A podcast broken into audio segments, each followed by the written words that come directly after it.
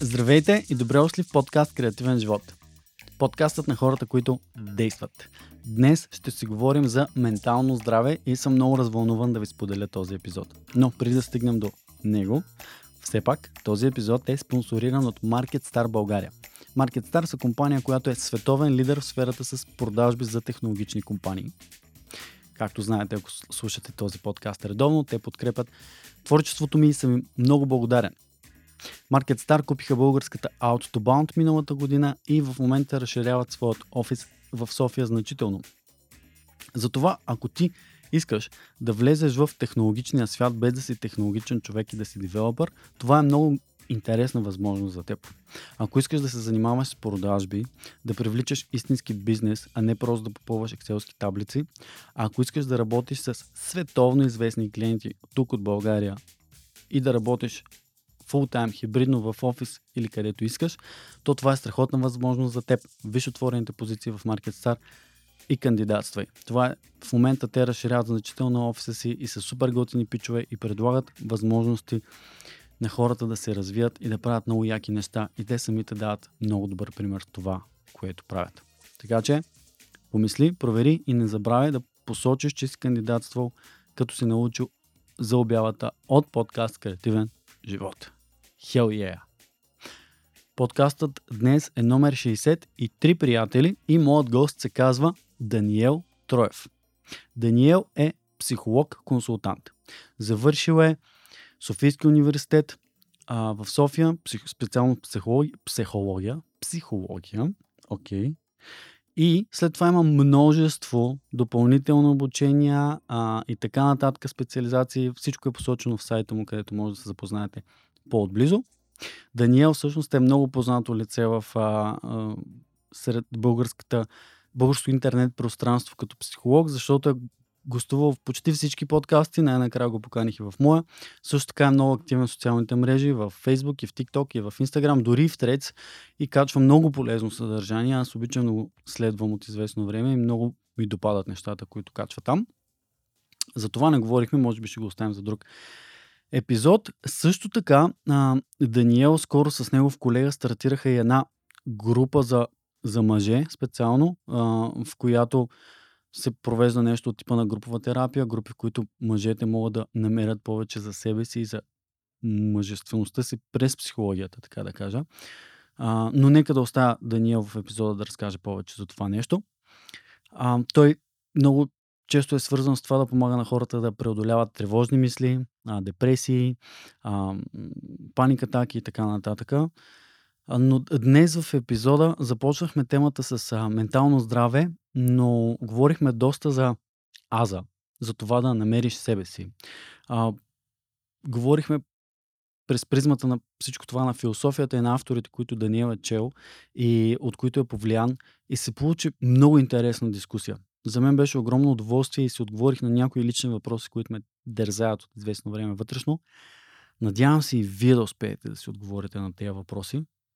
Ам, наистина много се надявам с този епизод. За първ път канем психолог и зачеркваме темата за менталното здраве по такъв начин в подкаста и със сигурност няма да е последен. Със сигурност няма да е последен, в който кана Даниел.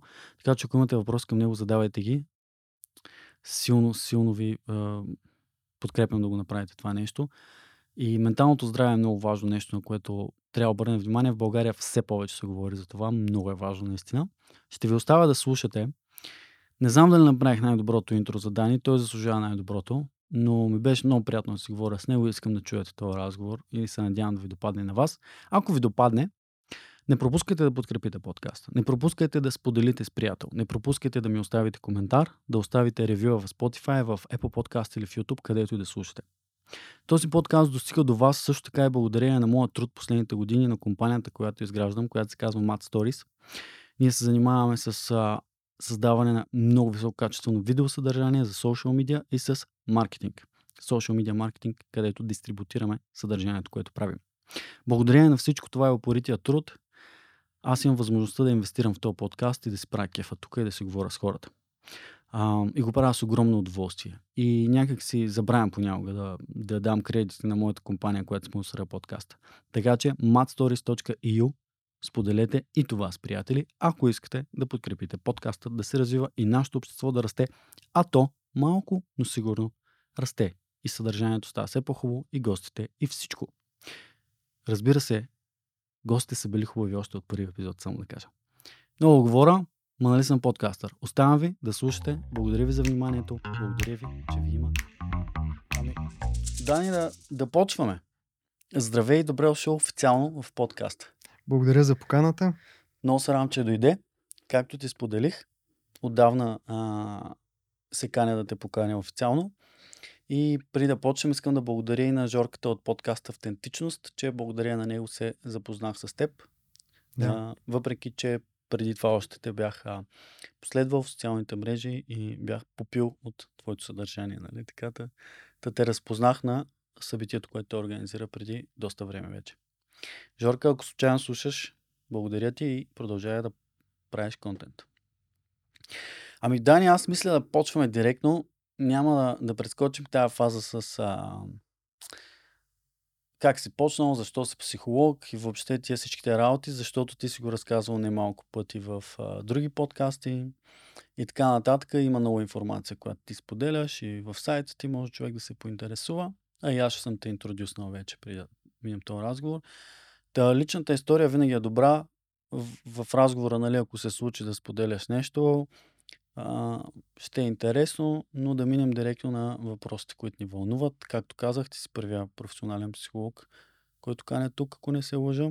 62 епизод на подкаста. Благодаря ти, че се отзова отново. И темата ни е а, ментално здраве, което ще отидем малко, може би, към а, мъжкото ментално здраве, тъй като е нещо, което ти развиваш в момента, нещо, което мен ме вълнува. Разбира се, ти ще кажеш дали има някаква така специфика като мъжко ментално здраве, защото ние да не определяме хората просто, но да, стига тази, това експозе беше достатъчно. Кажи ми, какво за теб значи ментално здраве, как го дефинираш ти и как да бъдем ментално здрави? Това е трудна дефиниция като цяло. Нали? Ако гледаме примерно в световен план, там Световна здравна организация и такива, нали, как го дефинират, включват неща като човек да се чувства пълноценен, да има благополучие така в своето ежедневие, да е свързан с потенциала си, да има добри взаимоотношения, социално, емоционално, нали, да се чувства добре и да може да върши това, което иска, нали, като работа, като дейност, което е доста така широка дефиниция.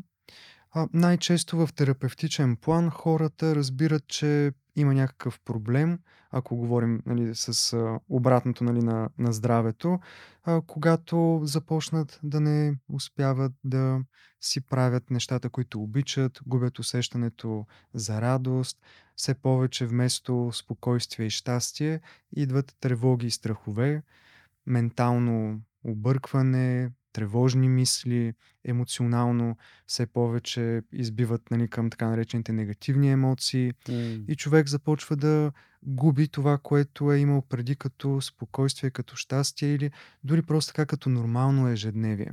Та, здравето би трябвало да е когато човек си води нормалното ежедневие и се чувства добре.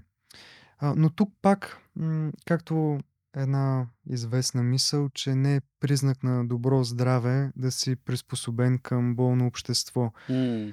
което вкарва на съвсем така и по-широк контекст.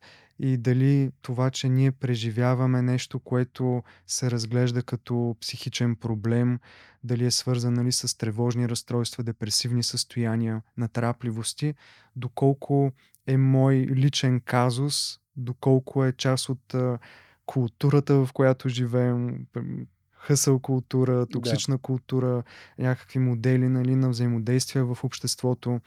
И там нещата стават още по трудни за хващане.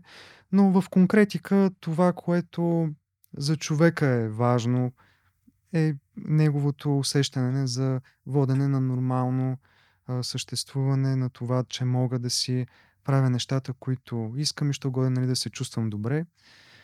Когато това се наруши, тогава вече започват проблемите. Дали чак за болести говорим, това също е, защото нали, здравето, така в класически класическия мироглед здраве, болести, нали? Да. А, и това, примерно, един човек, който получава паника, атаки, тревожни състояния, натрапливи мисли, го вкарва в едно мета ниво на страдание. Защото той вече, освен че изпитва даден дискомфорт заради, заради тези състояния, започва на мета ниво да се обвинява, че ето или да се притеснява, ето аз може би вече съм душевно болен, Да. имам някаква болест и това вкарва съвсем допълнителен така м, стръгъл, допълнителна тревога на човека. Най-често това са а, тези психични разстройства от тревожно-депресивния спектър са а, нещо съвсем нормално и част от нашата психофизиология и е въпрос на по-добра грижа за себе си, научаване повече за емоционалното ни състояние, за телесното и как по-добре да буквално как по-добре да живеем този живот и да управляваме целият стрес и страдания, което неминуемо нали, времето така поднася в различни периоди от живота ни. Да. Хубав а, отговор. А, то винаги е много трудно, когато човека го попитат за определение на нещо, особено когато той е много дълбоко в материята, защото а, факторите са много, за, за каквото и да е, нали? Все едно, мен да ме попитат определение за маркетинг, мога да говоря и аз известно време. Anyway, ам, как да тръгнем сега? Нещо, което според мен нарушава менталното здраве, е нещо, за което ти говориш често и ми се иска малко да влезем тук в това. А, натрапчевите мисли. Виждам доста от а, интервюта, съдържанието, което ти качваш, наблягаш на това, тревожност, натрапчеви мисли. И сега на мен ми е много интересно да разбера как да разберем, че една мисъл е натрапчева. Какво значи? Защото аз си мисля, и ние, не само аз, нали, всички мислим а, постоянно. То даже има термин за това. А, сондър.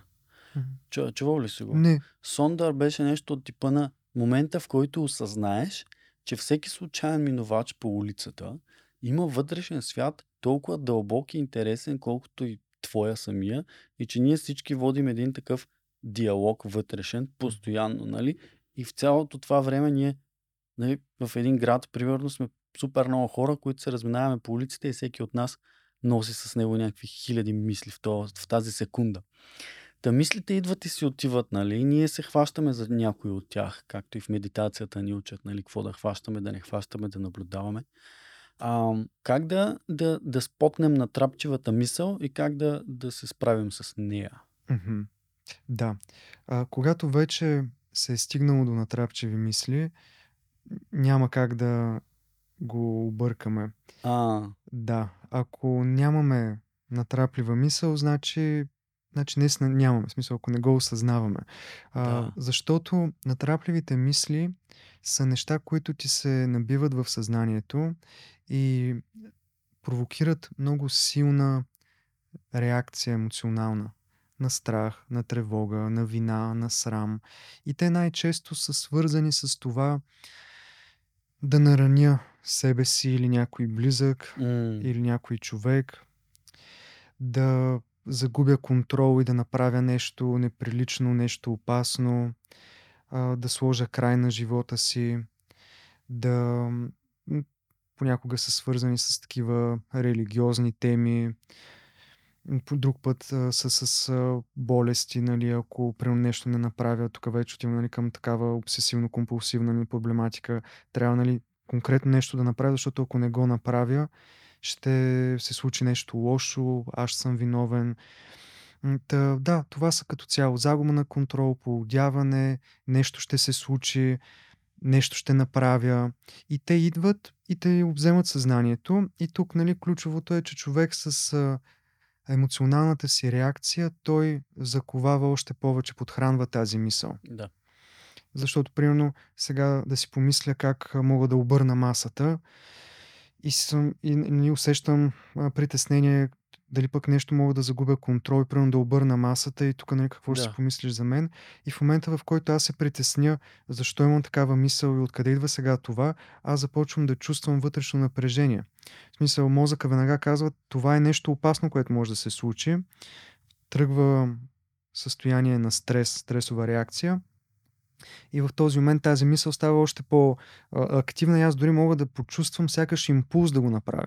Да. Това е нали, което още повече обърква хората, защото идва някаква такава неприятна мисъл, човек се стряска от нея, организма му влиза в стрес, а стреса мобилизира, което ни дава все едно импулс нали, да да сме мобилизирани, да направим нещо. И човек си казва, ето, аз не само си го мисля, ми усещам, че може би съм склонен да го направя, защото цялото му тяло е влязло в такава мобилизация. И тук човек още повече се плаши и то става а, ние реално а, всяко нещо, към което, всяка информация, към която прибавим емоция, мозъка я запечатва много по-добре. А тук са свързани с емоции на страх и на тревога, за които вече мозъка допълнително започва да приоритизира тези мисли, които са създали такава реакция в нас, защото смята, че те са от значение за нашето оцеляване. И то става един такъв омагиосен кръг. Да. Ти си помисляш за нещо, ама в същото време те е страх, че го мислиш, страх те е как ще реагираш. И то всъщност отиваме малко към самоконтрол до някаква степен. Ако правилно разбирам, че за, за да избегнем на трапчевите мисли, ние трябва да сме осъзнати за това, какво мислим по принцип. А, би могло, но също така по-скоро а, контрол през а, разбирането какво се случва. Okay. А, и да знаем, че в ума ни, както ти каза, това са хиляди мисли постоянно. Всякакво съдържание може да се появи в ума ни. Mm защото няма как. Точно, в смисъл тук е много важно, като една първа крачка, разбира се, това, когато човек има интензивна проблематика с натрапливости, си е дълъг процес. Нали? Ние сега тук казваме накратко, нали, какво, да, като да, някакви да, стъпки. Да, да, да. А, но важно е едно постепенно разграничаване и разбиране, че това, че съм си помислил нещо, не означава, че то ще се случи, не означава, че аз го искам, дори не означава, че аз го мисля. Защото какво значи аз, нали? Като човек си казвам аз защо мисля такива лоши неща, аз не искам примерно да те нараня, не искам да сложа край на живота си, не искам примерно нещо друго да направя, обаче идват такива мисли. Ако не съм аз, кой ги мисли? И тук е много важно да се човек да разграничава малко ума си от идентичността си, от аза си. Защото те, разбира се, са много така допряни едно до друго. И човек, когато примерно практикува медитация, малко нали, се учи на такава метакогниция, да осъзнава, да е по-наблюдателен какво минава във вътрешния му свят, тогава се създава вече едно такова пространство, както Виктор Франкъл, нали, за който говорихме с теб, той казва, нали, свободата е в онова пространство между стимул и реакция. И всъщност човек като малко повече наблюдава, учи се нали, така да се разбере със себе си, вижда, че съдържанията в ума му са много автоматични. Ума е като един инструмент. Той е наисток в йога науката, философията го наричат шестото сетиво. Да.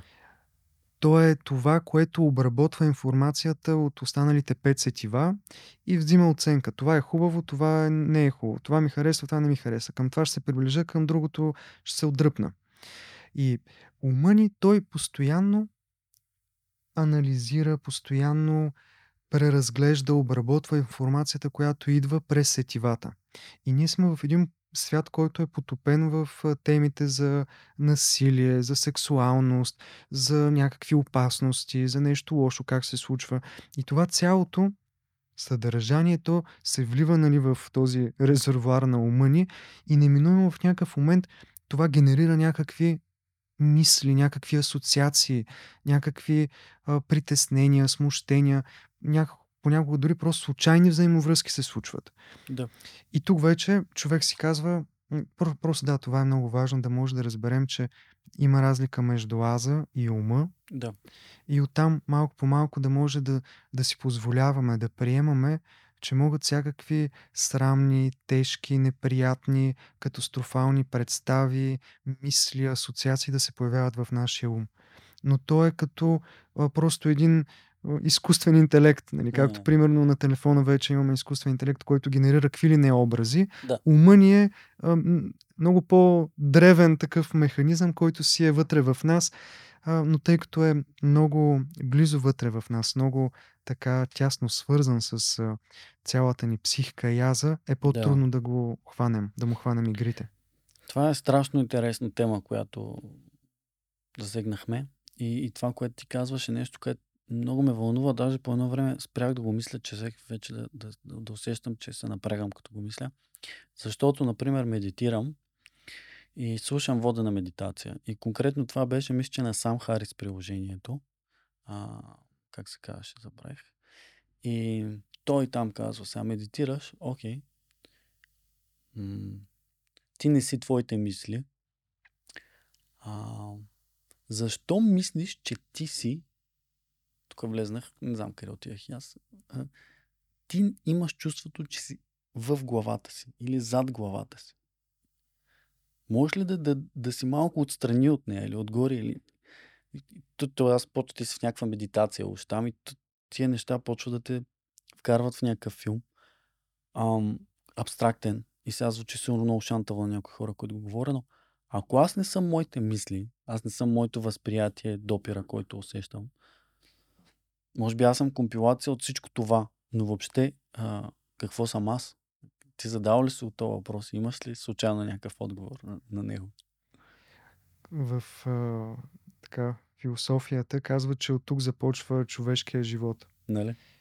Ако човек не си зададе този въпрос и не започне да търси отговор на него, той остава в фазата на спящо състояние. Mm. Защото а, човешката форма на живот е единствената форма на живот нали, на тази планета, която дава възможност ти да започнеш да разсъждаваш и да навлизаш в дълбините на вътрешния свят и на аза. Преди това сме, сме в такова спящо състояние, просто стимул-реакция. Точно. инстинкти, желания, нали, точно това първичното нервна система на базово ниво. Топло е, добри градуси, приближавам се. Студено е, дава и да търся топлото. Mm. Та, да, човешката форма на живот е този, м- този живот ни е даден за да търсим именно тези теми. Аза, кой съм аз. Точно това е. Даже в философията, особено източната философия, това са ключовите въпроси. Кой съм аз? Какво представлява светът? И какво трябва да правя тук? Мисля, това са големите въпроси, нали, на които от древността, независимо нали, в кое е пространство на Земята, Индия, Южна Америка, Северна, тук нали, в нашите географски ширини, хората са си задавали, задавали такива въпроси и са търсили. Ето ти каза Марка Врели, нали? Това са хилядолетия наред. Да. А хората търсят да могат да се разберат какво случва с тях, какво случва в този свят и какво да правят тук. Какви са някакви закони, нали, които управляват цялото нещо. Да, ние няма да дадем отговор на този въпрос в този подкаст, далеч съм от тази мисъл и аз стигнах до извода, че то може би няма отговор в крайна сметка или отговорът е в това да намериш нещото, на което да се отдадеш. Даже мисля, че ти го каза в едно интервю подобно нещо. А, няма да се опитвам да ти цитирам думите, но а, това задава много интересния въпрос. После ще влезем само да кажа на хората, които слушат и вече почват да, да ми се дразнят. Ще влезем в някои малко по-практични неща. Но а, много интелектуалци сякаш влизат в някои си сложили край на живота заради този въпрос, заради а, този а, екзистенциален вакуум и натиск, който имаме от, от задавайки си подобен тип въпроси. И, и дори Аврелий казва, ще нещо от типа на той го, дори в книгата си там го беше задал като въпрос. Ние нося тук да намеря цитата, че с нощ си го извадих. А, изглежда, че нали, глупакът в крайна сметка живее по-добре. Защото той не си задава този въпрос. Но той живее на повърхността. Може в крайна сметка да направим и втори подкаст с по-практични неща. защото Всичко темата, може. Много е интересна тази тема. темата е много интересна. Аз мятам, че човек, за да бъде психично така, да преживява благополучие и да живее пълноценно, трябва да се определи. А, как- кой съм аз, какъв е смисъла на този живот и какво да правя. Защото, както и ти каза, нашата психика, тя не търпи вакуум. И ако аз не си задам не се определя, не намеря дефиниция, то тогава ще хвана и ще хвана течението и то ще ме повлече в някаква посока. Каро Юн казва, светът ще дойде при теб и ще те попита кой си. И ако ти не знаеш, той ще ти каже. Да. Виктор Франкъл казва, човека се отдава на удоволствията, защото няма смисъл. А, именно в този психичен вакуум ние влизаме на такова по-първично ниво. Стимул, реакция, търсене на удоволствията. И това не е много м- добра посока. А, не е, нали, а, няма проблем, ако човек така избира, но в крайна сметка, ако а, сложим така аналитично да погледнем, това е много по-опасен път, пътя на глупака. Защото дори вече в съвременния свят с всичките удобства, бързия допамин, всички тези неща, ето, нали, примерно Ан- Андрю Хюберман, нали, един Да. световен лидер в а, тази тема, той обяснява как а, бързите удоволствия ти ставаш по-нещастен. И Да. това те прави много по... Уж получаваш удоволствие, в крайна сметка това те превръща в по-нещастен човек и по-нездрав човек, защото емоционално това започва да те срива. Ти влизаш в тревожно-депресивния спектър директно от преследването нали, само на удоволствия. Така че необходимо е да влезем в тези теми. Като цяло, от философска гледна точка, поне от а, философите, които така аз чета и древните книги, които чета, има няколко така модуса на съществуване. Едното е през, а, така да се каже, точно през удоволствията. Да. Давай, нали, да живеем само един живот, всичко е с това тяло, нали, идва края, така че давай да преследваме тези неща. Окей, няма нищо повече. Важното е тук в настоящето да се пусна по течението и просто да живея добре. Примерно, м- да не навлизаме нали, точно кои го обясняват това, но това е едната, нали, позната още от древността. Това не е ли хедонизъм? Хедонизъм, да, бързите удоволствия.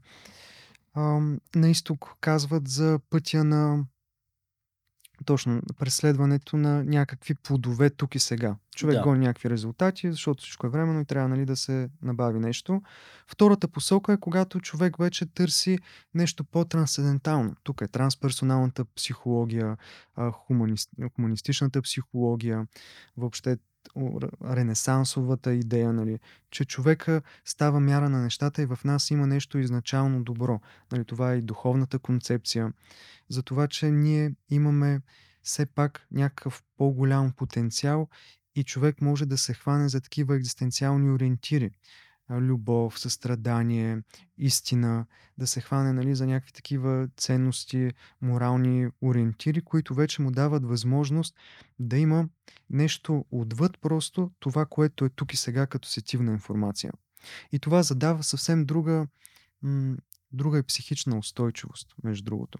М, Има такива изследвания, че психическата устойчивост, резилианса, при хора, които имат такава духовна нагласа, като не е необходимо нали, това директно да е свързано с конкретна религия нали, или някакво нещо догматично, а чисто като такава нагласа на това, че ние сме свързани всички, че в нас има все пак а, а, този душевен пласт, че ние Да. всички сме част от човешкото цяло, сме едно с големия свят.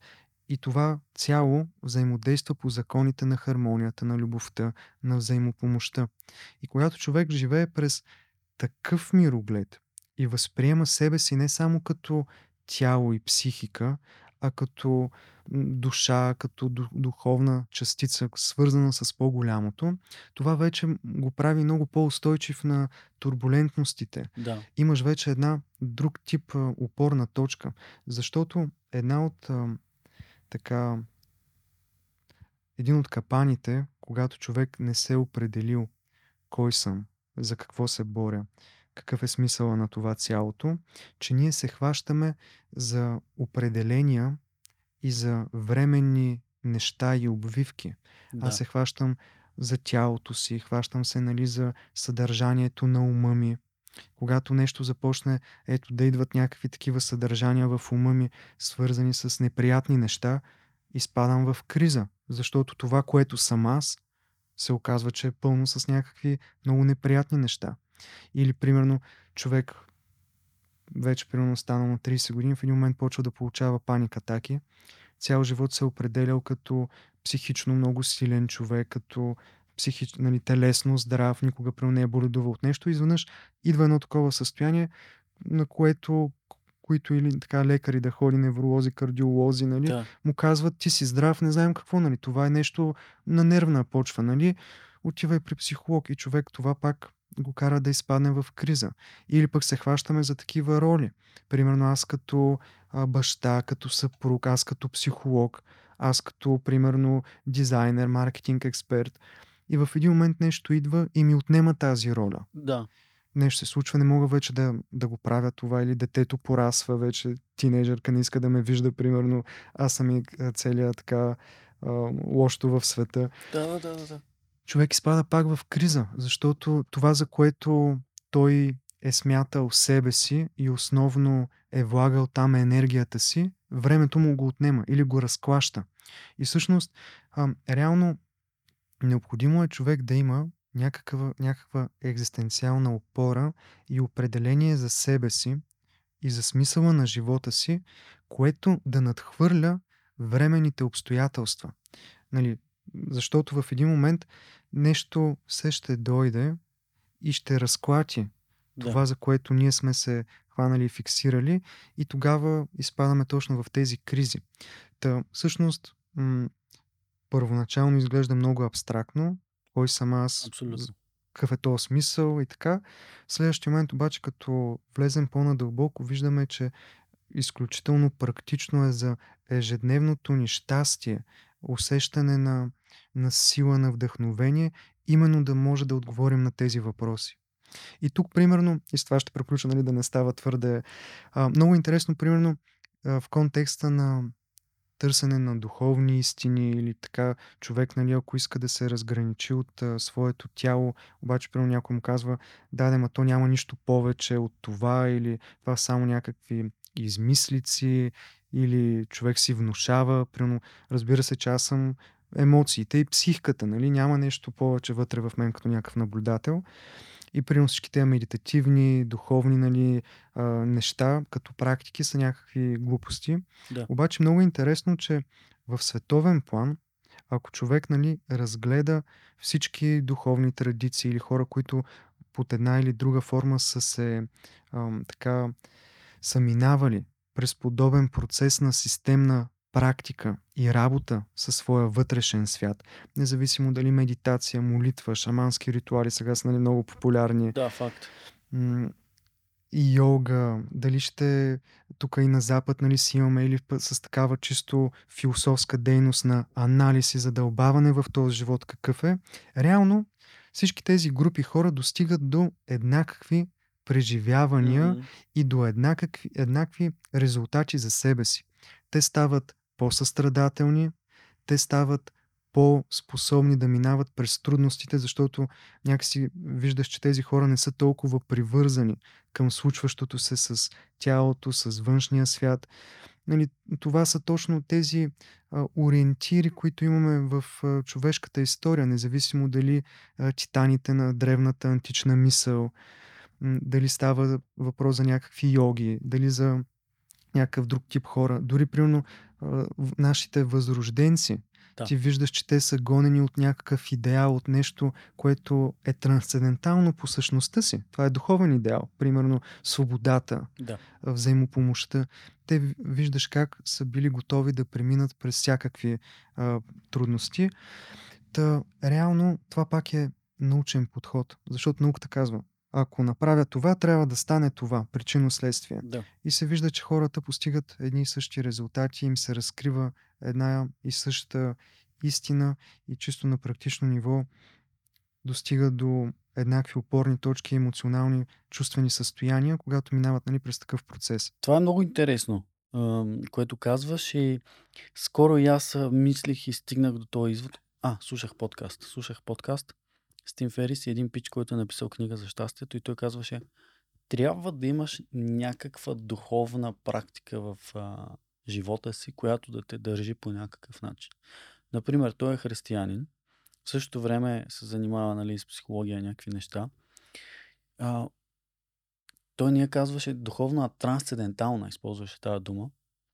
И аз забелязвам и много се рам, че оказа това, че а, философията, това да, да си повлиян от мислители древни или каквото и да е, това е някаква идеология, която ти избираш да следваш, например стоицизъм, която може да те държи жив, да те държи здраво стъпил на земята, да имаш някаква посока, визия. Но знаеш ли кое ми е много интересно? А, дори това с революционерите, много, много хубав пример. Ти го даде и преди малко, преди да почнем да записваме по друга тема. Но е много хубав пример. Аз съм си мислил, бе, като съм учил едно време по литература и история, всичките са поет-революционер. Как няма един да е само поет, само, нали? А, а всъщност те са били такива, защото са е и трябвало да има нещо, което много възвишено, някакъв идеал, който да ги държи да преминат пред тия невероятни препятствия, които тия мъже са избрали доброволно да преследват. Нали? Много е било по-лесно да си останеш някъде в някое малко село, да се мъчиш да заобиколиш а, Османската империя, да, да създадеш някакво сайт хъсълче, някакво домакинство, нещо, някоя кравичка там, да си живеете, нали, да не ти вземат децата, нещо да стане така, да го изкараш този живот чил.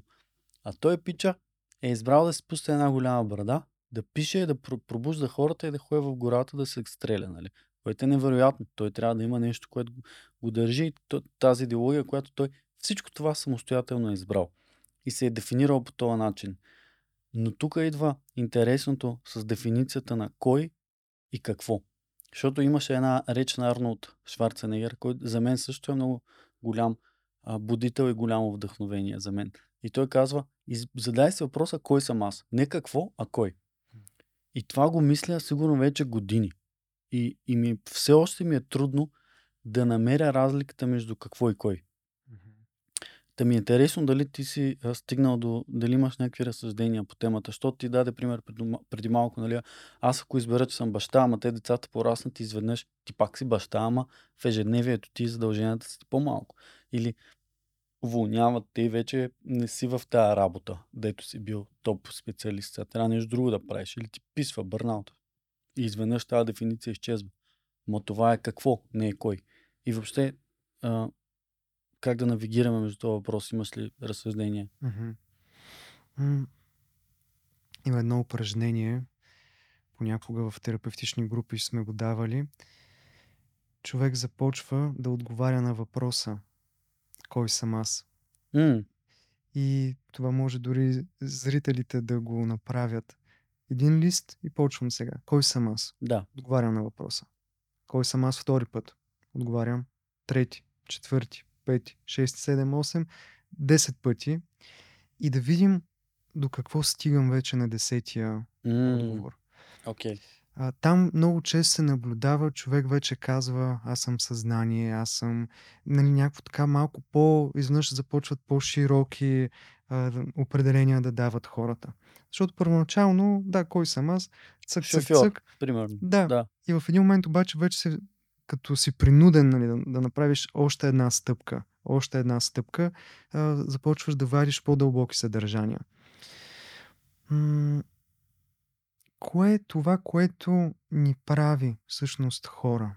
Преди време така един, един философ бях слушал и той каза точно това, че ако вземем примерно сега изкуствения интелект, да. може да видим всичко, което той прави и да видим какво не може да прави. Mm. И може да кажем, че това е същността на, на нас хората. Защото той и пише, и, и чете, и какви ли не неща. Рисува вече, смисъл всичко да. прави.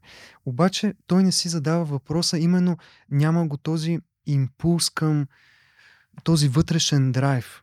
Нали, да. към, към смисъла, към по-голямото, тази нужда от свързано с по-голямото. Mm. Така че, нали, ако м- също друго, кога се чувстваме най-щастливи? Кои са моментите, в които е така времето спира? Ако направим един такъв анализ в живота си, това са моментите, в които сме в любовен, нежен обмен, примерно с близки хора. Да усещане на свързаност с природата, момент, примерно на някаква творческа дейност, в която сме в състояние на флоу и нещо просто излиза и аз усещам сякаш както някакъв деймон нали, от а, античността, както казват, музата ме, нещо Да. ме води и Да. вади от мен някакъв творчески импулс.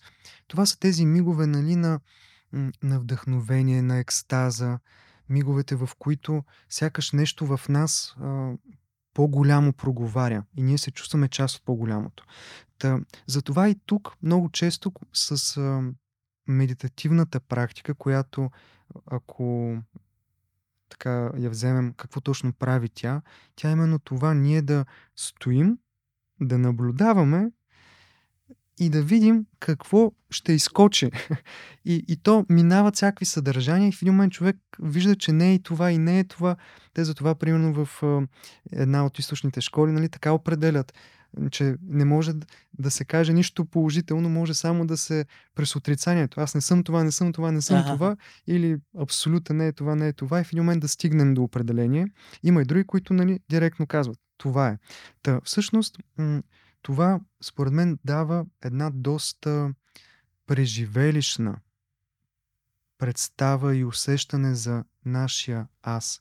Защото Да. много е важно е, една част от нещата, нали, които имат а, хората нали, като стоп за всякакви такива теми, свързани нали, с медитация, духовно, някакви такива неща, или търсене на смисъл, защото много често м- има някакво налагане отвън. В смисъл, кой си ти, книгата ти казва, нали? Примерно ти си тяло, или ти си душа, или ти си еди какво си. Мгм. А, докато добре, когато човек започне примерно да получава такава информация и усети този импулс да изследва, да обърне внимание наистина през неговия личен опит, точно кога са тези негови, примерно, моменти на щастие, на свързаност, кое е това, което той вижда в себе си като, като някаква същина. И примерно, поне нали, сега както тръгнах в а, този ред на мисли, аз за моя си живот съм видял, че моментите на, на любов, на някаква форма на отдаване и усещане за свързаност с по-голямото, независимо дали е в терапевтичен контекст, когато стигаме до така буквално някакви а, истории по Достоевски се едно се разгръщат пред мен някакви съдбовни истории, в които ти виждаш как човек с неговия потенциал си проправя път и някакси съдбата се разкрива по такъв начин, че човек вижда някакви закономерности и осъзнава как той е повече примерно от тези обстоятелства и намира някаква екзистенциална опора. Примерно за мен това е нещо, което а, изключително ме вдъхновява. Моменти нали, на, на нежност, на свързаност със света. И аз се определям като ам, една душа, която е тук в този, в този живот, именно да развива все повече тази способност да отдава тази любов, да дава това пространство на състрадание, на съпричастност, в която да може, независимо дали си в а, връзка с а, планината, с жената, с човека до теб, да може да се случи точно това, това поле на, на любов, на състрадание, в което ти усещаш, че нещо по-голямо се случва. Нали, че това сякаш надхвърля сбора на обстоятелствата. Две тела в приятна стая Мгм. а, си говорят нали, за някакви ситуации и в един момент сякаш идва а, някакво друго измерение. Затова, примерно, някои философи нали, говорят за измерението по хоризонтала и измерението по вертикала. Много интересно. Хоризонталното измерение е тук. Нали, а, приятно, неприятно. Това Мгм. са измеренията на ума, откъдето тръгват нали, всички тези дуалности. Аз съм добрия, ти си лошия. Да. Всички тези истории нали, на разделение. Вертикалата вече са именно тези а, духовните пластове. На ценностите, на смисъла, на това, което усещам в мен като, като импулс, когато успея нали, да притихна. Да притихнат, примерно, точно тези каквота, нали, както каза, какво и кой. Да. И там се вижда, че може да стигнем до едно по-голямо ниво на удовлетворение и категорията за здраве вече отива на, наистина в друго измерение. Примерно Маслоу с неговата пирамида на ценностите, Да. Той казва, нали, там базови потребности, после уважения, социални, някои други и стига нали, до себеактуализацията. В последните си години той слага нещо отгоре над себе актуализацията. Това е self-transcendence, М. себе-трансцендирането. Така. И точно това е, че в един момент ти не може нали просто естествено, когато работиш върху себе си стигаш до по така до разширено съзнание, ти искаш вече да отдадеш нали, това, което, както примерно пак революционерите днеска ги Да. хванахме, Да. те стигат до това пространство, в което а, ти да го питаш, примерно, Левски здрав ли е, как се чувства, психично здрав ли се чувства, нали, то, това, на което той се е посветил, неговия драйв вътрешен, нали, надскача тази категория. В смисъл, той някакси наистина ти виждаш, че по, друга, по друг вектор нали, се случват нещата. И да, това са интересни теми. Много. Важни са от гледна точка на това, че особено в стресовото ежедневие, в което живеем и всичко е толкова ускорено и голяма част от тревожно-депресивните състояния идват една, нали, пак, пак как казвам, не всичко, но една част от тях идват именно заради тази забързаност, трескавост, Да. в която живеем. И в един момент човек усеща как живота е така си минава. М. А, и ти нямаш контрол. Финансово, социално, някакви неща почват да се изплъзват или постоянно трябва нали, да влагаш супер много усилия, за да холдваш се, нали, просто да поддържаш. Да. И тогава неминуемо психиката, нервната система нали, почват да прегарят и тръгват вече да избиват в такива тревожно-депресивни състояния. И много често човек се така лашка между двете. И там в един момент идва, и както примерно в много м, е примерно ако вземеш този световен лидер също нали, за а, психичното здраве и физическото здраве, нали, Габор Мате. Да, той е много интересен. да. Дали Джордан Питърсън, дали някакви такива, които са от тези, нали, които ни заливат със съдържание и така а, са повлияли вече на милиони хора. А, там винаги има някакъв такъв момент на, на катарзис. Примерно Габор Мате обясняваше как е стигнал до бърнаут, диагноза, нали, ADHD на 50 години, какви ли не на неща. 50 години, което е много интересно. Да, то, тогава, нали, Това е друга тема. да. А, минава през своята криза, започва да дълбае в себе си, шамани и други неща, нали, медитации. Вижда, че има някакъв потенциал във всеки един от нас, че това автентично нас, че аз е нещо много по-голямо. Джордан Питърсън и той, нали, с това, което казва, хвани, виж, определи кое е най- най-висшето благо и си отдай живота в тази посока и виж резултатите, които идват. Просто, Да. нали, ти вече влизаш в някакво друго, така, с, с друг пак драйв си вътрешно. Да.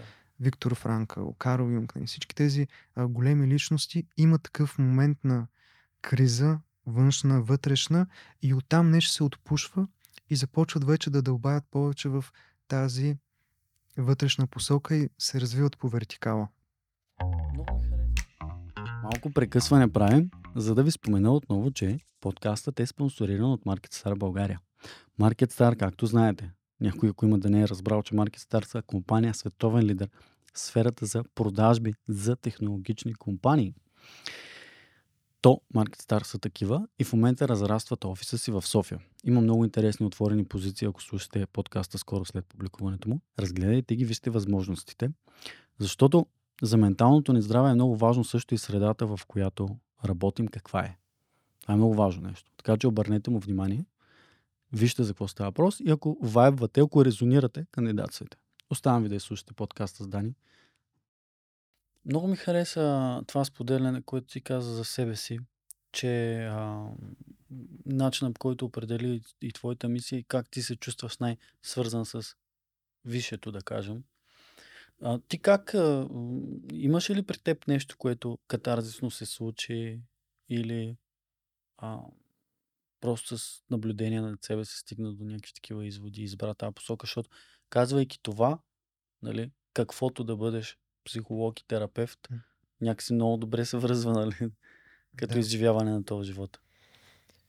Аз от малък съм си по-чувствителен, по-сензитивен, по-тревожен. Поне така съм се възприемал. Нали? То принципно сега в литературата нали, обяснява, че 20-30% от хората са hypersensitive или Да. така свръхчувствителност някаква имат. Това хем е като ам, и генетично, хем нали, то в един момент целият стрес, в който сме и примерно постоянно стимули и така, нервната система, тя неминуемо става по-реактивна и се обостря нейната чувствителност. Така че, а, какви са точно факторите? Аз искам да кажа, нали, че не като някаква специалност на някаква такава Да. чувствителност, по-скоро нали, това е нещо, което все повече започва много хора да откриват за Така себе е, си. така е, факт е. И ви- винаги са ме интересували тези неща. През Хари Потър, магии, примерно, там Аха. си спомням някакси това още първи клас а, ме беше грабнал. После някаква езотери- езотерична такава литература ми беше попаднала. Оттам естествено, нали, там това примерно ти трети, четвърти, пети клас, нали, някакви такива езотерични неща за енергии, за някакви йоги в Хималаите, всякакви такива неща, доста пробуждат нали, въображението. Оттам вече философия, малко будизъм, някакви практики бях правил за така отпушване на някакви енергийни центрове. Спомням, 8-9 клас Много имах един такъв период. И оттам вече философията и а, това с психологията дойде просто като най-близкото до всички тези теми. Нали? Да. Психика, вътрешен свят. И обзет през годините съм опитвал да се разбера и със себе си, нали? точно как да а, живея щастливо, как да живея пълноценно. Защото да, човек като е нали, по-тревожен, то постоянно нали, има някакъв М, нещо се случва, някаква фрустрация. Та по такъв начин имал съм, да, някакви събития а, през раздели, през а, опити по един или друг начин да си живея живота. Примерно точно Хм. това, което бях казал за тези трите, две-три, нали. От една страна човек да се наслаждава и да живее в настоящето. В един момент ти виждаш, че примерно не може да живееш в настоящето, защото нещо ти пречи или примерно е постоянно някаква фрустрация Да. Или, или пък дори постигаш това, което си а, искал, за да му се насладиш, в следващия момент пак има някаква фрустрация, защото не е точно това, или идва следващото, или а, се, се търсиш. Нали. Тук един пак а, философ много хубаво беше казал, че човек, нали, когато живее само на тази хоризонталната повърхност, тревожи се защо няма дадено нещо. Ако го получи, се тревожи дали ще успее да го задържи, как да го поддържа. В един момент времето му го отнема Да. и пак се тревожи, че вече го няма. И живота минава само така. Та, живял съм нали, от тази позиция. Да се опитвам да се наслаждавам точно през тази философия. Примерно Камю с неговото, нали, а, че живота няма смисъл, но пък антидот на това безмислие просто се отдай тук и сега, нали, сетивното, сенсуалното. Не получих много добър резултат. Не ми беше някакси достатъчно и точно една такава тревожна депресивност само. След това опитах малко будизъм, поне по, по начина, по който тогава съм го разбирал. Да. Проблема е в а, желанията и в привързаностите. Да. Те са източник на страдание. Какъв е Да, да антидота? нямаме желание, да нямаме привързаност. И, и какво? Защото според мен това много не работи. Това също не работи, Да. защото то вътре в теб ти имаш нали, някакви желания, ти Да. можеш да се опитваш, ти искаш да преживяваш нещо. Нали? Да. Душата ни, тя има нужда от афективно преживяващия си така инструментариум. Тези импулси, те са там и примерно съм се опитвал да медитирам и да притъпявам. И всеки ден нали, да съм в някакъв баланс, ума да не е а, така разсейван от някакви неща. Да, и нали, точно отдръпване. Това е второто. Нали, първото е, да, ще живеем в този свят и каквото искам, нали, ще си го получавам. Мощно. Втората позиция е вече депресивната, м, оттеглената. Това е много често, примерно, философията, нали, стига до там. Да, смисъл, при някои хора, нали, Да. човек ги чете всички тези стоици, други и си казва, окей.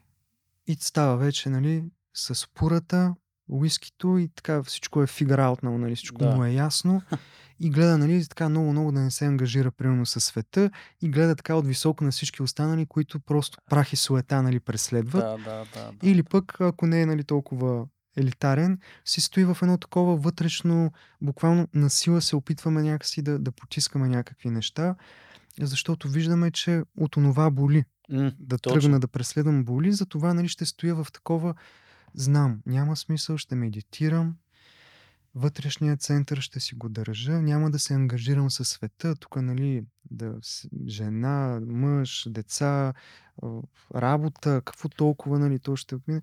Това е твърде земно, нали? Да, това е твърде земно. Да. Това е така много примерно м- йоги, мистици, нали? това си е такъв утвърден път нали, в световен да. план, нали, човек на отречението. Ако пътя един е на наслаждение, другия е на отречение. Но това също не сработи. И тогава вече минах нали, в този път точно на отдадеността, на, на посвещаването на нещо. Да.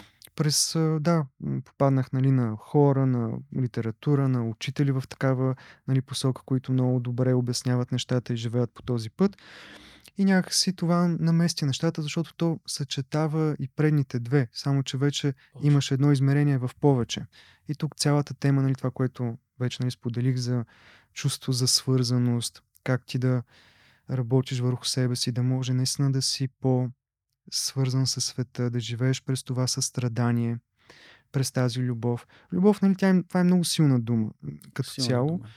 По-скоро някаква форма на състрадание, поне аз съм преживявал. Състрадание за това как всички сме в кюпа, нали, преживяваме какво ли не. Състрадание към себе си, нали, какво е човешкото ни положение и състояние. М. Състраданието, то за мен е нали, една форма на, на съчетаване на болката и на радостта, но имаш едно измерение в повече, което да, да може да, да понася. Нали. И се стремя и към себе си, и към близките хора, и хората, с които работя, просто да, да бъда един такъв инструмент на, на състраданието, като един а, емпатиен а, свидетел, нали, който... Да. Но пак а, с годините разбирам, че не е въпрос, нали, просто на пак на някаква дистанция. В Да. смисъл да стоиш отстрани. Защото понякога човек нали, достига до това просто да, да бъде в тази позиция на наблюдател в Да. себе си. Това за мен не е достатъчно. Необходимо е да активно да взаимодействаме със света и именно там а, на пазара, нали, в суматохата, ти да, да даваш нали, този дар на състрадание, доколкото, нали, примерно, ти е било дадено на теб, нали, или си достигнал по някакви пътеки до това. Та, Да. реално, да, очертах малко така от пътя си. Много добре. Та, да. Много а, хубаво а, споделяне беше. Не знам така ли се нарича, но а, разбирам сега а, това, което говориш и твоята мисия, която си избрал. А, доста резонирам с думите ти, тъй като аз съм различен човек а, и по различен начин съм преминал през нещата. Нали, без да искам много да говоря за себе си, но може би е хубаво да споделя нещо. Ам, например, аз винаги съм бил амбициозен човек. Аз и сега съм амбициозен много. Ам, това е роля на мъжа, нали, на, да бъде амбициозен. След, може да поговорим за това после. Но идвам нали, от а, малко село, от а, скромно семейство, нали, никога не ми е липсвало нищо, но винаги съм искал да постигам после неща. И така съм, сякаш съм бил подготвен да постигна много. Аз и продължавам да имам този стремеж, че аз трябва много да постигна. Ам, разбира се, а, през а, годините а, м, съм, съм поемал различни посоки. Аз не съм осъзнал толкова, че са различни идеологии, когато аз съм правил нещата. Не, не съм чак толкова а, запознат с тях, не съм и толкова, може би, начетен и интелектуален. А, разбира се, но имаше един период при мен, на, на няколко пъти екзистенциалния вакуум ме е натискал. И едното беше първата ми паника така, може би. А, нещо, което не съм споделял в подкаста, може би време да споделя. Ам, трябваше трябва да звъна на майка ми, после да й кажа. Но имаше един период при мен, около 22-3 годишен някъде бях а, и пуших трева. Това е нещо модерно, което младите хора правят, особено в студентски град. А, много се изненадах, че аз стигнах до този път, но стигнах до момента, в който употребявах много често тази, това вещество, което за мен е наркотично и е изключително безсмислено и вредно. Пълен буклук. Ако някой мисли, че е добро, аз не мисля, че е добро по никакъв начин. Може би има ползи от него да се изведат като за медикаменти и такива неща и употреба, която помага за хора, които имат медицинска нужда. Но тогава, примерно, много ми действаше на въображението първите пъти. Брутално. Човек направо е скандален този експириенс, който има. Съответно, аз задълбах много често употреба до един момент, в който не стигнах екзистенциалния вакуум и не осъзнах, братле, аз не мога да живея по този начин. Завършвам си там образованието. Имам, имах хубава работа, много хубава работа, с която се радвах, но усещах, че там нещо не, не успявам под пълния си потенциал да развия, защото за мен това е много важно. А, много предизвикателна беше. Там се развивах работата, работех, не ми пречеше по никакъв начин. Но иначе странично в живота, нали, нямах връзка тогава да ръбъра. И една вечер, просто докато се бяхме пушили, ме хитна тази мисъл. Тя много често ме хитваше. Аз по едно време пуших, за да заспя само. И тогава ме хитна паниката, нали. Аз съм тука, няма смисъл да живея, всичко е пълен бушит, кой съм аз въобще, аз не съм аз, аз не съм предците си, аз не съм не съм, нали, не съм баща ми, кой, кой живее в мен. Някакви такива мисли бяха скандални, копели. Тогава с квартиранта ми го помолих, нали, брат, тук даже звънях по телефона на сестра ми, някакви работи, беше много, за да го преживея това нещо. И после спрях. От следващия ден просто го къднах. А, сега няма да говорим за това нещо, но това беше е една, една от огромните кризи на моя живот, които ме накараха да потърся нещо друго. А, тогава почнах да търся нови занимания и хобита, нещо, което да... И тогава почнах да танцувам, между другото, латино танци. Нещо, което толкова съм благодарен на, на себе си, че го открих и на, на света, че ми е дадал тази заложба, защото намерих начин да изразя себе си. А за мен осъзнах, че просто толкова важно да изразявам себе си по някакъв начин, като, като артиста, който живее в мен. Още от училище го правих. И искам да кажа, що го казвам това, нали, като а, кореспонденция на това, което ти сподели, просто една история за в продължение на разговора, който водим двамата, просто ние се споделяме и ако някой слуша а, и, и резонира с това и по някакъв начин му помогна. Аз после намерих танците като начин да изразявам и да живея. И то е много интересно, защото то е физически експириенс, който ти усещаш през тялото си но те свързва зверски много с някакво трансцендентално. С музиката и ритъма, в която пък има математика, която пък някакви хора са измислили, която пък тя не, не може да я пипнеш. И духът и тялото ти се конектват по... За мен това беше медитацията тогава. След като преминеш едни, едно известно време да се научиш малко да контролираш тялото, да, да преминеш през едни граници на това дали някой те гледа и как те възприема. Което е много опасно, пък защото пък там идва и егото, нали? Вижте ме колко съм. Ето това също ме удари, нали? Да, да ме видят хората колко съм готин. А, и да спра да споделям и аз и да говоря. Отивам в посоката на физическото, защото осъзнавам напоследък, че физическото също може да бъде една ценност, която да не е задължително а, свързана с а, наслада, хедонизъм, а, нарцисизъм, его, а, себе, възприятие в смисъла на това как ще ме видят хората като физически апиеранс и суета, дори да има това в някакви здравословни граници, тя може да ти помогне да се свържеш с света и природата.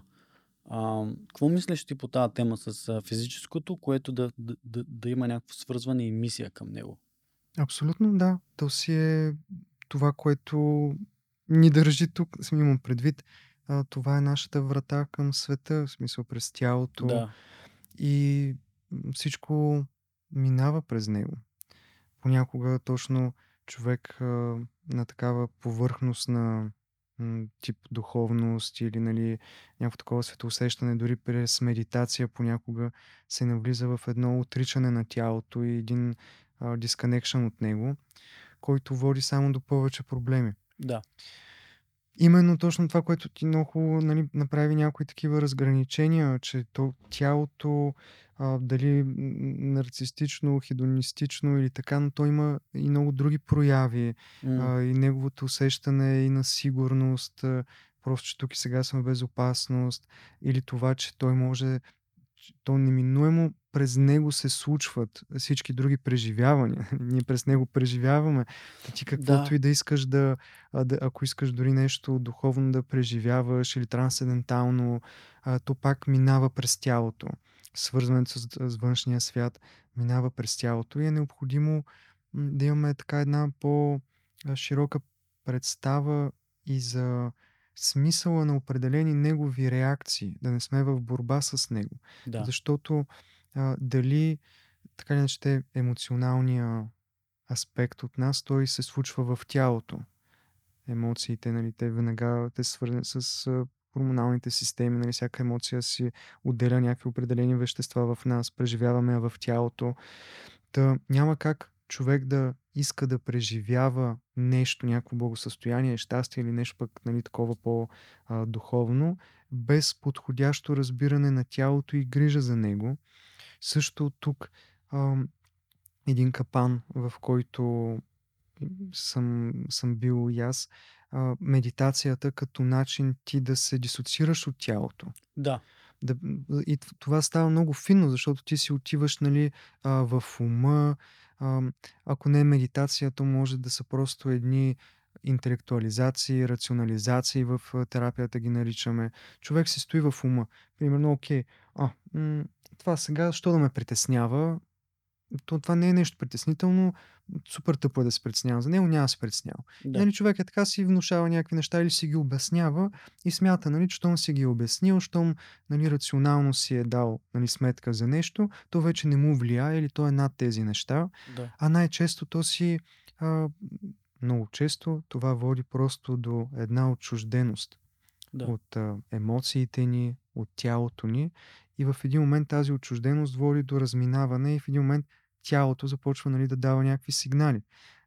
Дали ще някакви такива стресови, тревожни реакции, а, дали ще избият в натрапливи мисли нещата, защото понякога натрапливите мисли идват в следствие на много дълго напрежение в тялото, на което нали, не му обръщано внимание. Да. И то, нали, тялото дава постоянно сигнал, че нещо не е наред в стресе и ума в един момент такъв, о, това тук доста напрежение има, какъв ли е проблема и започва вече да генерира всякакви такива странни идеи, примерно какъв е проблема. Ми, може би, защото би направил нещо, или може би би обърнал масата, или може би би, си на- посегнал.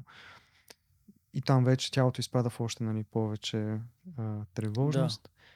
Та, да, в смисъл, тялото е много важна част от нас и през него всичко минава. Има много аспекти на това свързване с нашето тяло, за да може нали, да, да живеем пълноценно. Много от а, нашите тела, те са в такъв режим на оцеляване, в режим на защита постоянно Да. скованост, стегнатост, заради травми, заради просто стрес, заради забързаност дори. И това все повече сковава нервната система и съответно и тялото.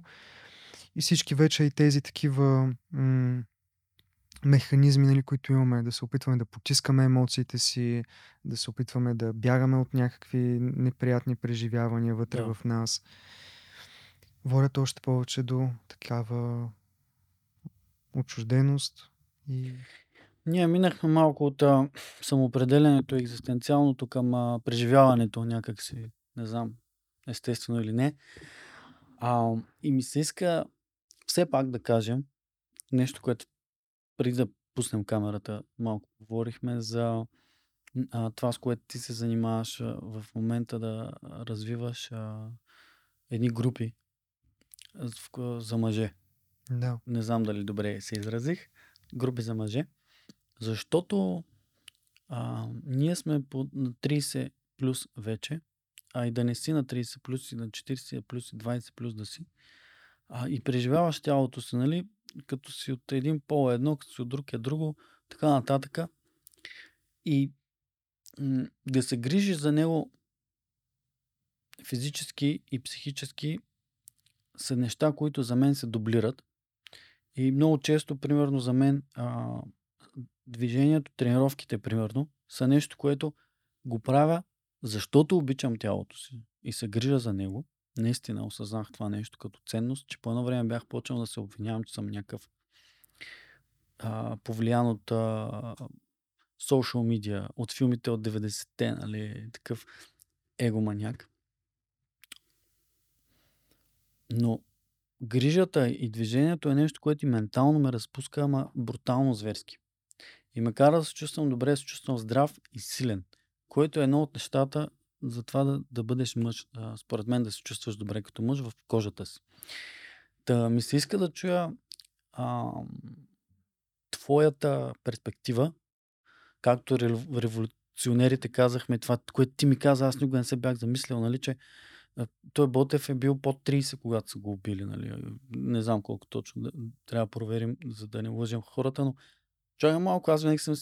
Той изглежда, за мен винаги е бил някакъв мъж. Тук все още си мисля, че той е по-възрастен и по-опитен от мен в живота. Нали? Ам, и да, да кажеш малко повече за тая перспектива, за групите, ам, защо ги правиш, какво се случва и така нататък. Да, с един колега Спасимир Иванов решихме така да задълбаем малко повече и да се хвърлим в това начинание, защото в момента има много така всякакви инициативи за дамите, женски кръгове, в а, общност жената нали, малко повече да се така опознава именно през коннекшена така с а, хора, които минават през подобни неща. Съответно, ние решихме да направим мъжки кръгове, защото, връщайки се и назад във времето, винаги е имало някаква форма на инициация и някаква форма на менторство, през която младежа е минавал, за да стане мъж. Така. Независимо дали става въпрос за индиански инициации, в които Да. те пускат нали, да убиеш сърна, вълк, Да. а, независимо дали ставаш чирак на някой. Да. А, ти имаш някой, който те води. Да. А, и имаш предназначение в общността под някаква форма. Независимо дали си ловец, дали някакъв занаят учиш. И в един момент а, тези структури а, ги няма. И ние живеем с едно такова усещане за а, потенциал, че аз мога да съм каквото си поискам. Нали, реално то до някъде и образованието е така мултидисциплинарно, става време за университет, има пак сумати неща, които можеш да избереш а, в момента, нали, и социалните мрежи постоянно дават примери за хора, които супер много са успяли в някакви неща или по няколко неща.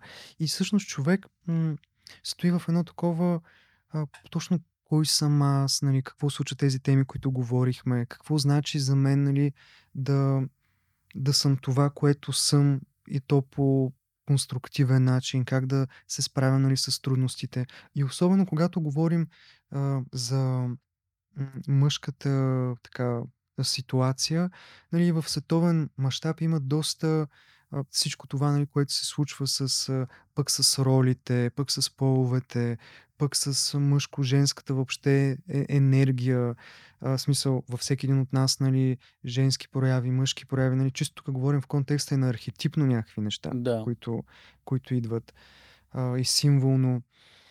М, и е необходимо в един момент човек така да седне малко повече и да се разбере какво се случва и в а, общност това става още по-лесно. Да. Да имаш примерно едни 10-15 човека, с които минавате през подобни неща или някои, които са минали вече през това или така, а, много по-лесно е да се огледаме и да видим всъщност дори на база през а, общуването, през поделянето, много често се разкриват и различни наши аспекти. И особено в контекста на това, което е за мъжкото психично здраве, темата за емоциите, за емоционалното изразяване, за стигмата, която има върху това, доколко е окей, нали, аз да съм слаб, срама, който го има. Примерно, на база пак сравнение, имал съм хора, които казват, преди време с а, един мъж работихме нали, на 25 години, той казва, ето, има вече хора, които на моите години имат собствен бизнес, А, тези и тези неща, така. Аз, примерно, съм още в университет. Нали, аз съм тотално, все едно, маргинал. В смисъл, и перспективата ми къде е, какво се случва.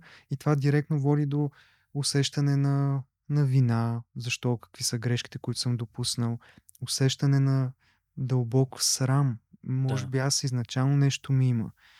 А, и точно тези въпроси, за да може, особено темата за срама, за сравнението, а, за трудностите, които примерно срещам в а, работа, в общуване, това, което е като едно такова лично усещане.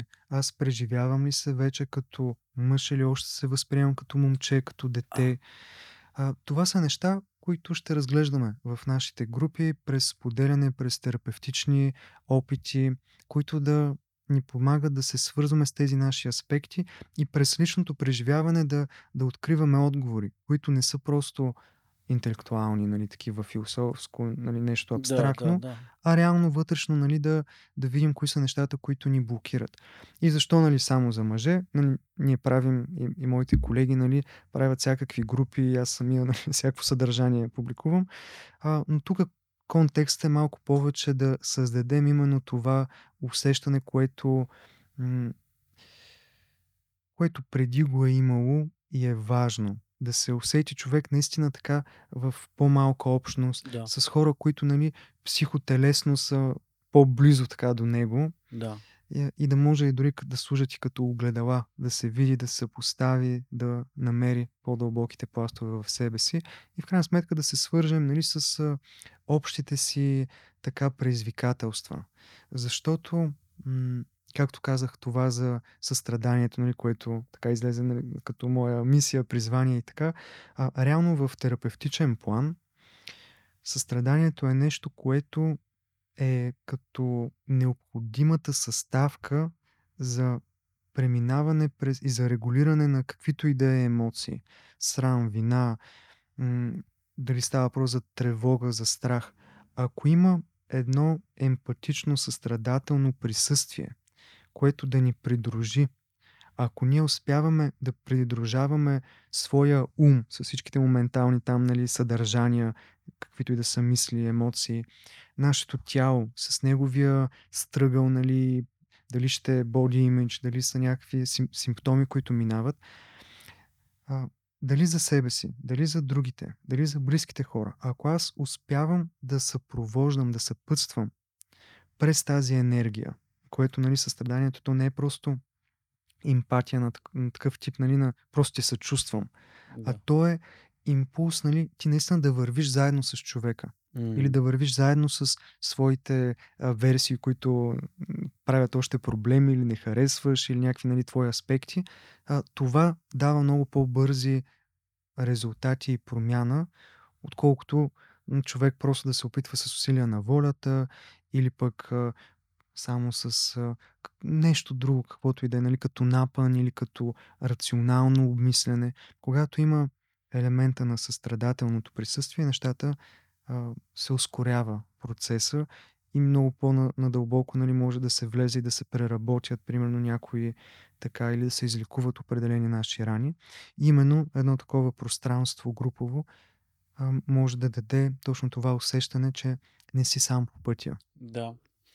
Много хубаво това, че го казваш. Сега осъзнавам как има култури, в които това още се случва. Примерно при арабите, повечето арабски източни, не знам как се нарича тази култура, нали, от Близкия изток мисиомани, особено мъжете, аз знам и от моя край съм чувал истории, те се събират редовно в мъжки кръгове, говорят повече за бизнес там, нали, защото там, особено там виждането за жената е малко и по-друго и семейството, но бизнес, ако някой им иска да почне бизнес а, и има идея, ама няма достатъчно пари, всички събират заедно, дават му, подкрепят го а, и всички общо взето споделят.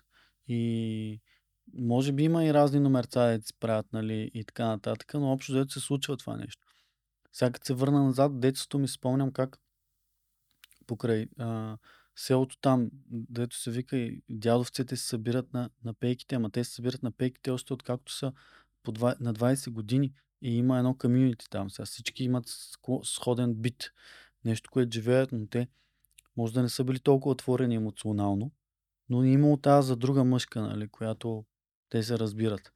А, и много се радвам, че напоследък се говори повече. А, следя някакви канали, имаше един Men Talks, който е в... Да, той е много... Знаеш от този Да. пич? Legit ли е, нали? Супер е. Да. Доста така. а, и някакви работи. И сега се радвам, че нали, а, вие инициирате такава група. А, виждам, че и, и други хора почват да правят някакви неща.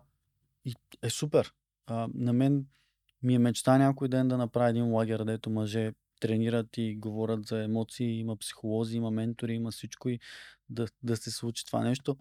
Може да, да стане, нали? Защото ме кефи да, да създавам, да обединявам хората винаги. Да видим. Та, супер. Да. Нека да кажем така две-три неща за финал. А, това, което ти каза, да се хвана за две работи. Едното е сравняването с другите. Мгм. Много ми хареса. А, и ти скоро беше качила една така, като не лекция, ами не знам как го нарича, за зависта говореше. А, да, някакво споделяне. Видео. Да, беше много интересно. Аз го изгледах.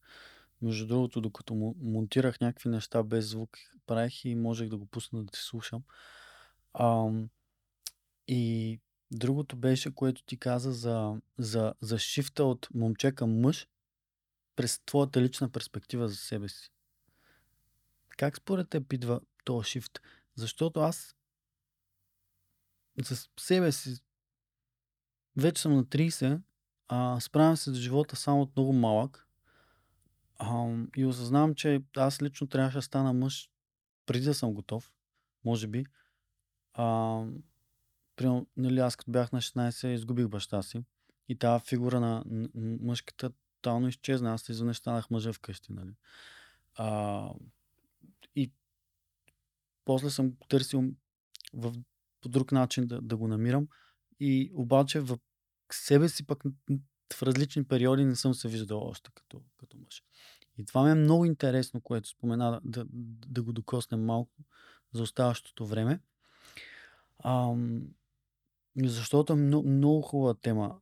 И какво търси? А, да. Напоследък това, което аз правя е, че си избирам ментори, човек. В смисъл, преди години менторите ми бяха подкастерите, които слушах, а, шефа ми в работа, примерно, знам си какво. Сега съзнателно си избирам някакви фигури, които виждам се един път в месеца с тях, искам им съвети за бизнес, говорим се за живота. И казвам, този човек, аз, той е минал по пътя малко преди мен. Не е нужда да е много по-голям, може да е горе колкото мен, дори по-малък да е сета. Но виждам нещо, което по-добре да е по-голям, може двойно. Та менторска фигура ми дава нещо. А, просто как да го кажа, за да не го забравям. Та, да, да, да боднем малко това с а, шифта момче към мъж и, с- и себе възприятието на човека. Да. Благодаря ти за това споделяне, което направи твой личен опит и това също, което каза за менторите. Да, Според мен е ключово. Необходимо е да имаме хора, от които живо се учим. Ако може и да са по-близки до нас хора, още по-добре, защото така се изгражда и друг тип взаимоотношение, усещане и обмен, който много може също да ни даде. А, ако сме на етап, в който не виждаме такива хора, и, и подкастерите нали, пак са добър Да. вариант, а, но е хубаво да го имаме като идея, защото това много помага цялостното ни израстване. И според мен все още нали, някакси не е толкова разпространено. Или много хора нали, не го разглеждат по такъв начин. А, как се случва? В терапевтичен план, за да може това да се случи, понякога е необходимо да изследваме кои са нашите детски части, които не са все още успокоени М, или не са си на мястото, или не са получили своето, или са в някакво травматично изживяване, блокирани, или в някакъв негатив още потопени. Защото, примерно, какво ми пречи на мен да съм, да съм мъж? Жена ми, когато а, нещо ми даде като обратна връзка и в мен се активира, примерно, малкото момче, което се е чувствало отхвърлено а, и така. винаги, че нещо не е правило. И това директно, примерно, психоемоционално, то ме вкарва в а, това усещане пак на малкото дете.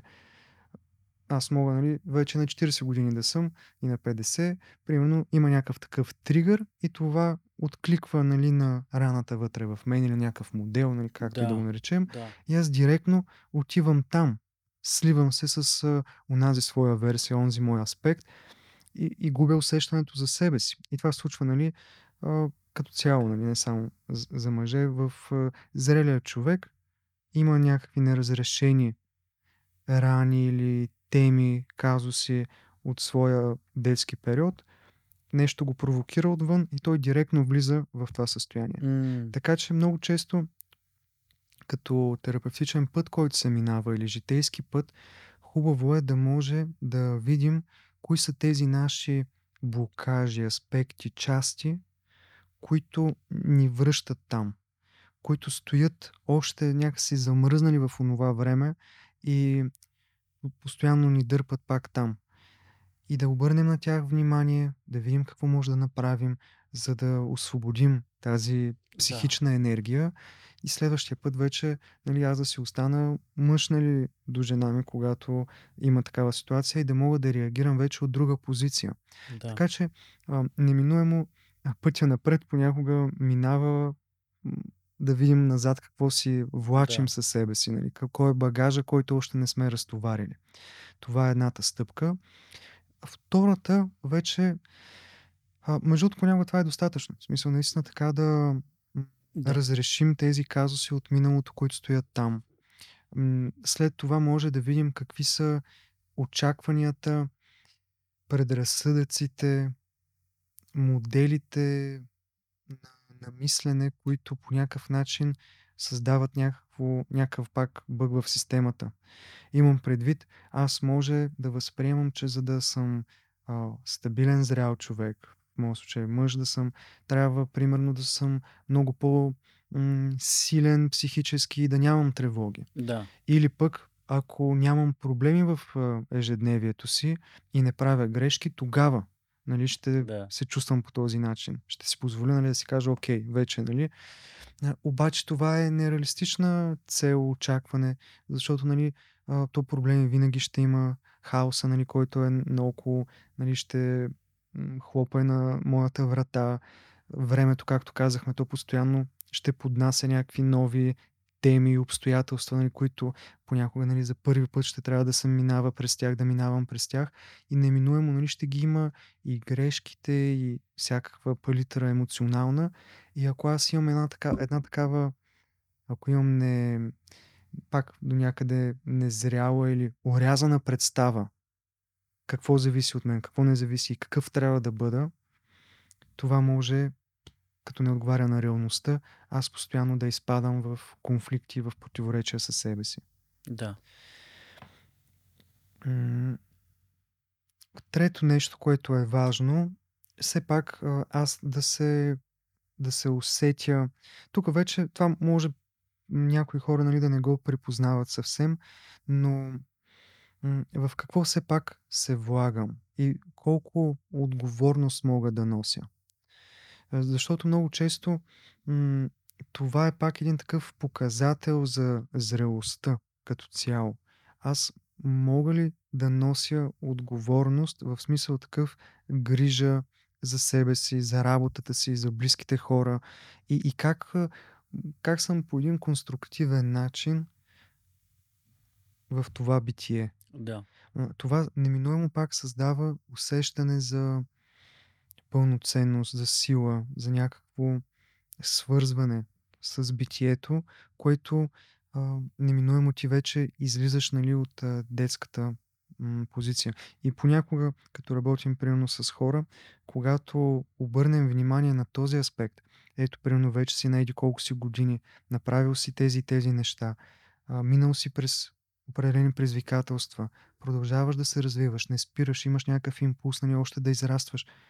Може сега вече да си позволиш да обърнеш внимание, да зачетеш, за, за, да признаеш, да зачетеш тези неща, Да. да си кажеш, окей, явно наистина аз съм, аз ставам, а, аз съм окей. Да. Нямам нещо, нали, да, има ги тези трудности, имам, нали, още много неща, но като цяло това е окей, достатъчно е. Това неминуемо пак понякога м, просто да, и дори да си позволим, нали, да го усетим. Защото пак може да имаме, нали, такива и вътрешни очаквания, изисквания към себе си, които над- надскачат, нали, реалното и да ни връщат всъщност в едно такова по-незряло усещане. М, да. Много а, ми харесаха тия три неща, които изложи. Честно ти кажа, докато те слушам, а, си зададох въпроси и, и някои отговори получих за себе си, така че беше много полезно а, за мен. А, и тъй като разговора отива към края ни, а, тази тема може и друг път да разгърнем повече и за мъжете, но а, нека да кажем как да се справим с а, сравнението с другите през тази мъжка перспектива, защото а, мисля, че го има много силно засегнато и в двата пола, а, но е по-различно. А, да нека да, да, да, да кажем, защото често се сравнявам с това, колко съм постигнал на тия години, а що нямам толкова пари, колкото има нали, моя набор, който очевидно изкарва много повече от мен. Но пък той няма, има различен старт. Или пък а, не ми се получава. Абе, де да знам. Да, това е Да. въпрос. Трябва да се свържем с собствената стойност. М. И там вече да, да дълбаем в тази посока. Защото а, сравнението много често е усещане нали, за моята лична несъстоятелност. Като човек, като Да. жена, като мъж, като а, нещо липсва. И там е добре да започнем да дълбаем, да разопаковаме. Кое е това, което ме прави стойностен? Кои са така по-дълбоките измерения в мен? Това, което изпитвам като фрустрация на база сравнението, свързано ли е с неща, които са мои базови нужди или са по-скоро някакви желания? Мгм. Защото правим нали, такава разлика. Желанието много често е стратегията за удовлетворяване на нуждата. Така. Аз мога да имам нужда от близост. Да. Желанието вече може да е да свалям всяка седмица различна дама в Да. Tinder, Да. да имам такова отдадено взаимоотношение а, или пък просто да публикувам снимки, да трупам лайкове и това да ми създава нали, усещане за Да. близост. Нали, това са вече тук желанието е друго, но нуждата е а, и примерно това също може да е един такъв а, много практичен ас- аспект. Да видим кои са темите, за които се сравнявам, какво, с каква моя нужда ги обвързвам. И, и да видя как мога аз да се погрижа за тази моя нужда. Примерно по друг начин, ако примерно не е през желанието за да, да изкарвам примерно колкото моя набор, защото в този контекст, примерно сега, може да не е това достъпно.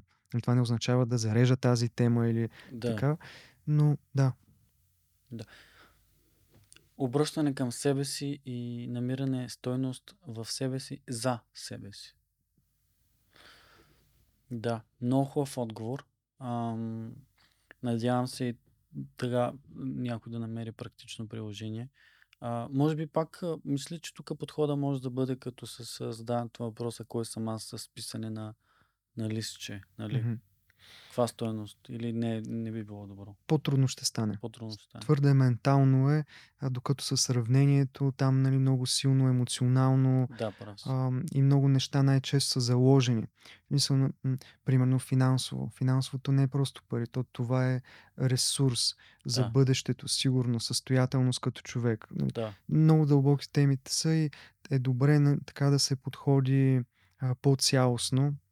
да, да, да. И то там е и, а, примерно в финансовото а, изражението на парите, което е, то е, как да кажа, те може да растат парите, а, като а, просто числа и цифри, но всъщност усещането за стоеност да, да го няма или дори да намаля Мгм. при, при сравнение. Точно, да. И, и мога да кажа, че наистина говоря за себе си, защото дори в месеци, които изкарвам много повече от други, аз нали, не винаги оценявам това. М. Дори в месеци, които плащам повече на други хора, пак не винаги а, оценявам това. И а, това отдръпване и осъзнаване на нали, кое е стойност и кое не, някакси помага да, да си кажеш, бе, чакай малко, това, това е пълен булшит. Да. И много често е необходимо и да се обърне внимание на някакви базови страхове, които имаме. А, така, страховете са винаги някъде Да. там. Защото, примерно, под едно сравнение, нали, хванахме това за финансите, там може да има един цялостен страх от самота, от бъдещето, от провал и Там е необходимо сериозно, необходимо е сериозно човек да обърне внимание на, на себе си, за да може по качествен начин да разреши тази тема. Да, да, страхотно. Ами Дани, а, даде ми някои така много интересни теми, по които аз самия да рефлектирам за себе си. А, така че ми беше много полезно да си поговорим. Силно съм убеден, че и на хората, които са стигнали до тук да слушат, те са го направили заради това. А, и съм убеден, че сме дали стойност на някого. Просто няма шанс да не сме. Много хубав се получи. Разговора за мен беше изключително приятно. И за мен, благодаря ти. Сега финансово завършихме, защото аз знам, че и следващият ми е, епизод ще бъде на тема финанси. Той няма да има нищо общо с страхове. Там всичко ще е практично. Но аз дълбоко вярвам, че ам, нещата са много свързани. Повече отколкото си мислим. Ам, така че мисля, че този разговор беше доста и философски, но успяхме да дадем и практична стойност. И се надявам в бъдеще, ако има интерес от слушателите, нека ако те имат интерес да а, направим друг разговор с теб, нека който слуша и му е интересно да не се притеснява да зададе въпрос. Ако а, се притеснява да зададе, то може да пробва Spotify, да си направи фалшив профил или каквото и да е, да ми пише налично. Няма никакви такива притеснения. И да даде знак, че го е харесал този епизод. Разбира се, като а, последва канала, сподели, пише и така всички ще роти. Разбира се, приятели, които слушате, а, ще има линкове към профила на Дани. Вижте за какво става въпрос, ако не сте му виждали TikTok профила или Instagram, губите. А, това е важно също за, за, за споделянето и свързването. И Дани, желая ти така успех за напред с тази мисия, особено с а, мъжките групи, а и всичко, което си започна да, да правиш. А, и много бих се радвал в бъдеще да продължим с някой друг разговор, друга тема. Аз съм много доволен а, от а, това, а, което се случи днес. И да, почнах да пелтеча. Ам, до скоро. Искам да за финал да кажеш дали а, ако нещо не съм те питал, пък си искал да, да споделиш, дали имаш нещо, което искаш да кажеш последно. Не, всичко беше супер. Всичко се казахме. Коя е, така, ти много четеш, коя е последната книга, така, която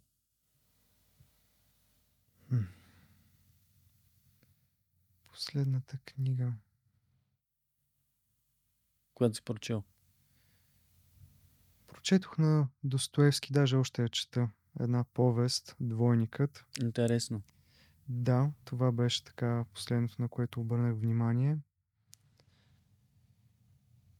Нещо, което така последно да ми е повлияло.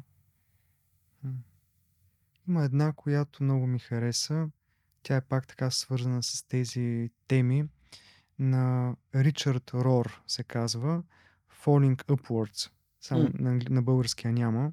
Да. Но тя е така много м, пътя на героя, пък точно какво означава така човек да живее през а, по вертикала, както Да. казахме. Да. Много интересно загатва а, заглавието, че нали, звучи сякаш постигайки много неща, привидно изкачвайки се нагоре, може би се проваляш. Това ли е нещо?